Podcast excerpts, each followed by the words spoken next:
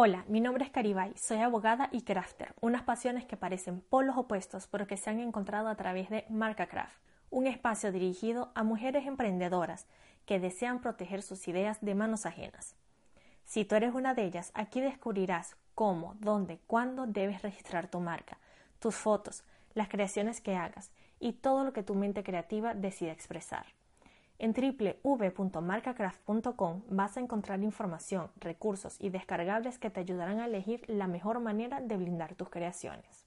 Creo en la creatividad y doy el justo valor que tiene lo hecho a mano. Por eso es que a través de este podcast comparto la información que sé y que además te puede ayudar. Si quieres más contenido, puedes seguirme por Facebook, Twitter o Instagram con el usuario MarcaCraft. Ya sabes por los episodios anteriores que en este trimestre hablaremos de cómo proteger tus ideas porque antes de que hagas algo de convertir una tela en un vestido, una harina en un delicioso pan, ya en tu cabeza está rondando el cómo hacerlo, el material a usar y lo que deseas expresar a través de esa creación. Y es que claro, antes de toda obra viene una idea. Y hoy te hablaré del plagio. Y antes de que me digas, yo estoy la mar de tranquila porque he registrado todo, absolutamente todo, antes de publicarlo, cosa que aplaudo con ovación de pie y además te hago la ola pero es que tengo una pésima noticia. Y mira, no hay manera bonita de decírtelo. No hay absolutamente nada que puedas hacer para que no te copien. Nada. Bueno, no. Hay algo que es infalible, que no se lo muestres a nadie. Lo único malo con este método es que tampoco nadie te va a comprar nada, así que es un método 100% inútil. Pero que hayas registrado te ayudará mucho cuando quieras reclamar un, un plagio. Vamos punto por punto, paso a paso del proceso y viendo algunos ejemplos, así que busca la taza lo que más te guste tomar y empecemos a ver cómo va esto.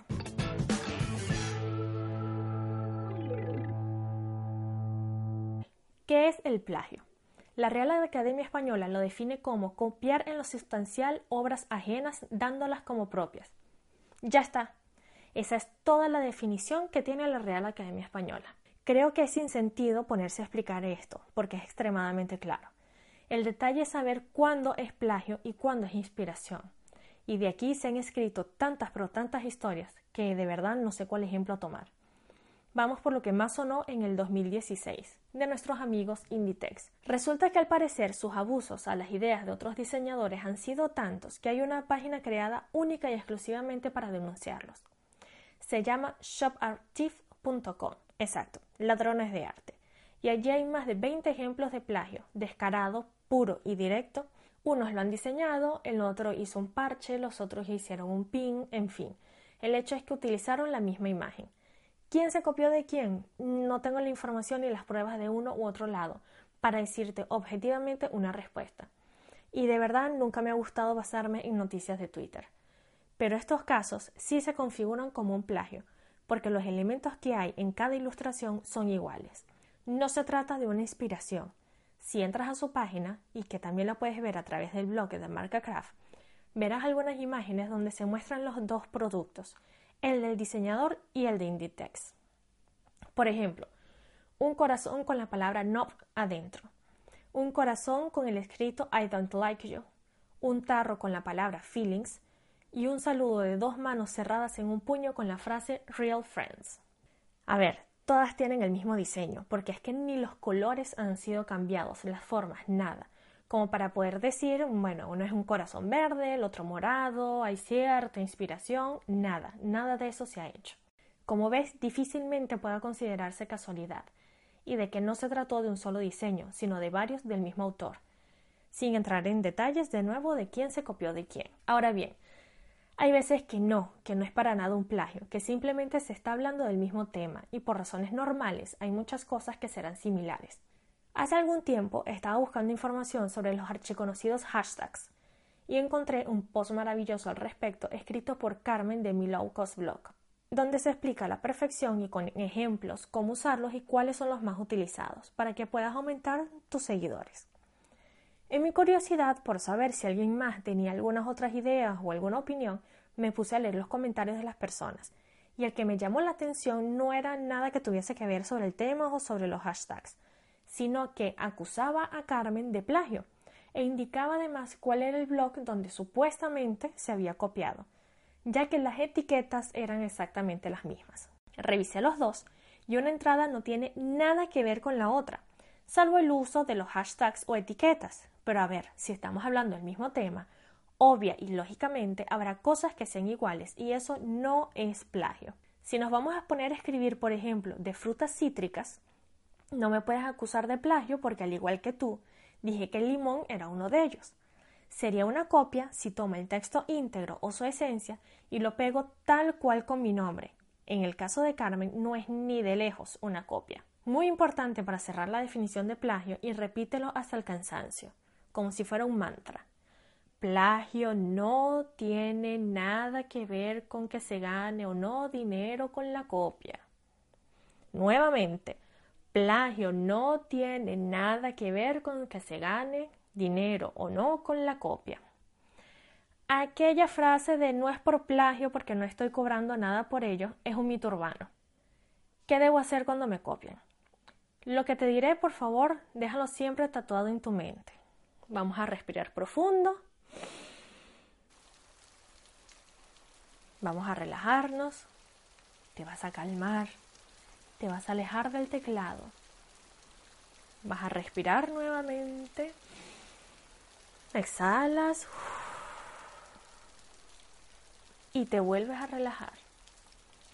Lo primero que tienes que hacer, de verdad, de todo corazón, no es un chiste, es que te relajes, es calmarte, porque si te descargas en ese momento sin pensar claramente las cosas, la tortilla se te puede voltear y en vez de estar en un tribunal demandando por plagio, vas a estar como acusada por difamación o injuria, es decir, o por chismosa o mentirosa. Y además, si los empiezas a nombrar, le estás dando igual publicidad gratuita. A tu negocio no le conviene que vayas diciéndole a las personas, miren, aquellos lo están vendiendo más barato, es igualito al mío, pero es una copia. Mm, no, no es buena publicidad para ti. Así que nada de publicar los trabajos copiados de otros. No desvíes la atención de tus productos. Lo mejor es que luego de que te has calmado, comentes con alguien que sea objetivo, si considera que es lo mismo, para saber la opinión de esa persona. Luego que has verificado que realmente te han copiado, haz una captura de pantalla a través de Safe Creative. Ya te voy a explicar cómo y escríbele un mensaje directo y privado en donde indiques que sus obras, ilustraciones, piezas, lo que sea, son extremadamente parecidas a la tuya y que tú ideaste eso desde la fecha tal, por lo que muy amablemente le pides que por favor las retire de circulación. Si tienes alguna prueba, que espero que sí, como un registro en Self Creative, adjúntalo a tu correo para darle una mayor fuerza si no tienes idea de lo que te hablo, entonces es porque no escuchaste el episodio número 2. Así que al terminar este, da un paso atrás y averigua todas las herramientas que tienes para proteger tus ideas sin necesidad de pedirle un crédito al banco para pagar todas las gestiones. ¿Cuáles herramientas tengo para reclamar? A ver, siempre, siempre, siempre lo mejor es hablar calmadamente con la persona. No sabes si se trata de una casualidad, que de verdad existen así que busca siempre la opinión de otras personas, que objetivamente te digan si realmente te están copiando. En la gran mayoría de los casos la persona borra todo y esto se queda por aquí y no ha pasado nada. Si ya recorriste a esto y el personaje sigue con sus publicaciones, nuestros amigos de Safe Creative, como siempre mi herramienta favorita, tienen varias opciones que te pueden ayudar mucho, sin tener que andar dando vueltas por tu ciudad como pelota de ping-pong. Safe Stamper. Para evitar que esa única prueba que tenías, que es la foto que colocó en Instagram, Facebook, donde sea, desaparezcan como por arte de magia o te bloquee, antes de hablar con ellos puedes crear un certificado de la captura de pantalla que hagas con la publicación en Instagram, en Facebook, en donde sea que lo hayan colocado. Tiene precios individuales, independientemente del tipo de cuenta que tienes en Safe Creative. Así que por 12 euros consigues esta prueba sin problema. También puedes enviarles un burofax que aun cuando sea una marca registrada por correos, el servicio ya sea popularizado. Y hay otras compañías que lo realizan también. Esto es una comunicación en donde, en donde se deja constancia del contenido y del momento del envío, como de la recepción del comunicado. Aquí deberás indicar que si continúa copiándose, tú ejercerás acciones legales. ¿Cuáles son las acciones legales? Primero puedes denunciarlo ante la policía. Mm, sí, aunque te parezca chistoso, y creas que no te van a atender, la policía tiene un departamento que es a prueba de fraude, a prueba de, de plagios y todas estas cosas. Así que puedes acudir a ellos. O puedes entrar en una demanda judicial. Y aquí es donde empieza el mayor problema, ya que entre abogados no hay una tabla de precios fijada, por lo que cada uno puede cobrar lo que desee. Mm, sin embargo, me comuniqué con varios eh, hace unos meses fingiendo necesitar sus servicios y te dejo la media de lo que he conseguido para el caso de España. Consulté abogados tanto de Madrid, Barcelona, Sevilla, Galicia, en fin, por varias zonas de España. La primera consulta, 120 euros, es decir, ese momento en donde te vas a sentar y le vas a comentar todo el caso que tienes. En algunos casos es descontado al final del total de los honorarios si decides contratarlo. Redacción del escrito. Si se trata de buscar una conciliación son 250 euros. Pero si vas a, a ser introducido en el Tribunal de Conciliación y quieres la asistencia ahí, son 150 euros más. Si hay cosas a hacer antes del juicio, que claro está, siempre lo hay porque necesitas pruebas, serían unos 350 euros. Ya la suma te va asustando, ¿no? Bueno, sigamos que todavía el juicio no ha empezado. Si nos vamos a juicio, juicio como tal, litigioso, esto suele hacerse por porcentaje, depende del monto de la demanda pero mínimo son 900 euros. Si hay algo que suceda durante el juicio, algún recurso interponer, algo similar, se cobrará 250 extra. Claro, por un resultado exitoso también hay un porcentaje a pagar, 10% de lo que tú recibas.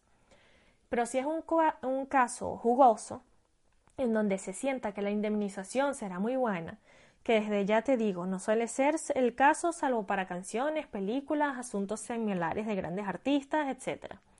En vez de cobrar una tarifa fija, se cobra un porcentaje sobre esa indemnización, 15%.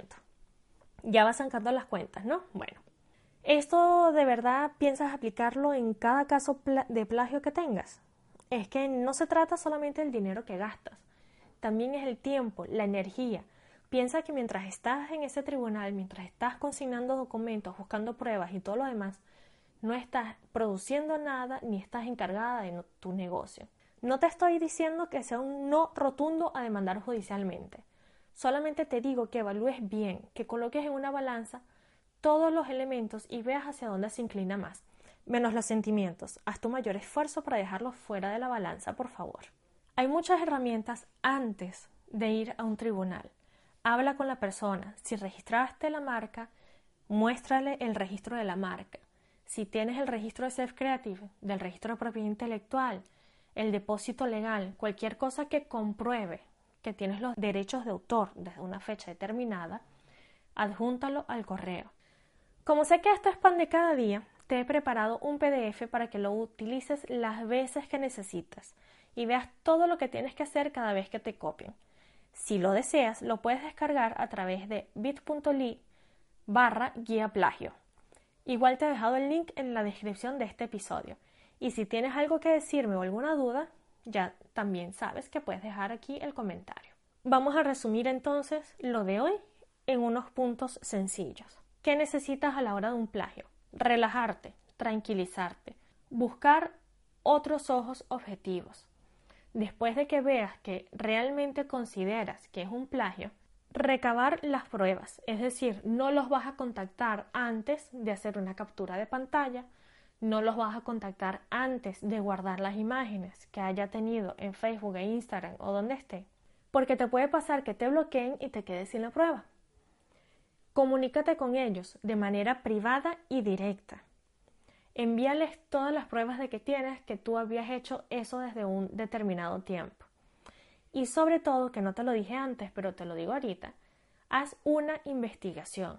Es decir, entra en sus redes, mira desde cuándo están activos, desde cuándo están con ese producto, desde cuándo están con ese logo, porque muchas veces suele pasar que a nosotros se nos ocurrió la idea mm, en enero de 2017 y la persona que ni siquiera conocíamos ya desde mayo del 2016 estaban trabajando con este producto. Y mira, somos millones y millones y millones de personas en el mundo al menos dos en el mundo tendremos la misma idea, ¿no? Después de que tienes esto, después de que hablaste con ellos, de verdad que la mayoría de las veces esto llega hasta acá. Puedes también bloquearlos, que esto sí te lo tengo que decir en el blog y explicártelo de manera más textual y lo haré otro día. ¿Cómo puedes bloquear tu contenido y cómo puedes pedirle a Facebook, a Instagram, a cualquiera de las redes sociales, inclusive a Google, que quite alguna imagen de una página determinada, de una cuenta determinada. Inclusive te traeré un caso de YouTube, en donde una youtuber muy famosa le dieron de baja como 150 videos aproximadamente, porque en su cortinilla estaba utilizando unas fotografías con derechos de autor que no eran de ellas ni eran libres de derechos. Así que como ves, es muy, muy, muy, muy importante que siempre tengas tus pruebas para el momento de denunciar un plagio, ya sea ante Google, ya sea ante una institución nacional, ante la policía o en un tribunal, o inclusive directamente con las personas, puedas tener los elementos suficientes para que aquello que quieras decir esté sustentado correctamente. Y hasta aquí el episodio de hoy. El próximo será totalmente dedicado a la diseñadora gráfica. Cómo cuidar sus bocetos antes de que el cliente elija cuál quiere, qué debe colocar en sus textos, cómo debe realizar los contratos de servicios. Si no quieres perderte de nada, recuerda que puedes seguirme en Facebook, Instagram o Twitter buscando el usuario MarcaCraft. Escríbeme a hola.marcacraft.com y sobre todo suscríbete a la newsletter. Ahí vas a encontrar promociones, información que no se la digo a más nadie en ninguna de las redes sociales. Y tienes también un blog lleno de información valiosa para tu proyecto o negocio en www.marcacraft.com. Nos vemos dentro de 15 días.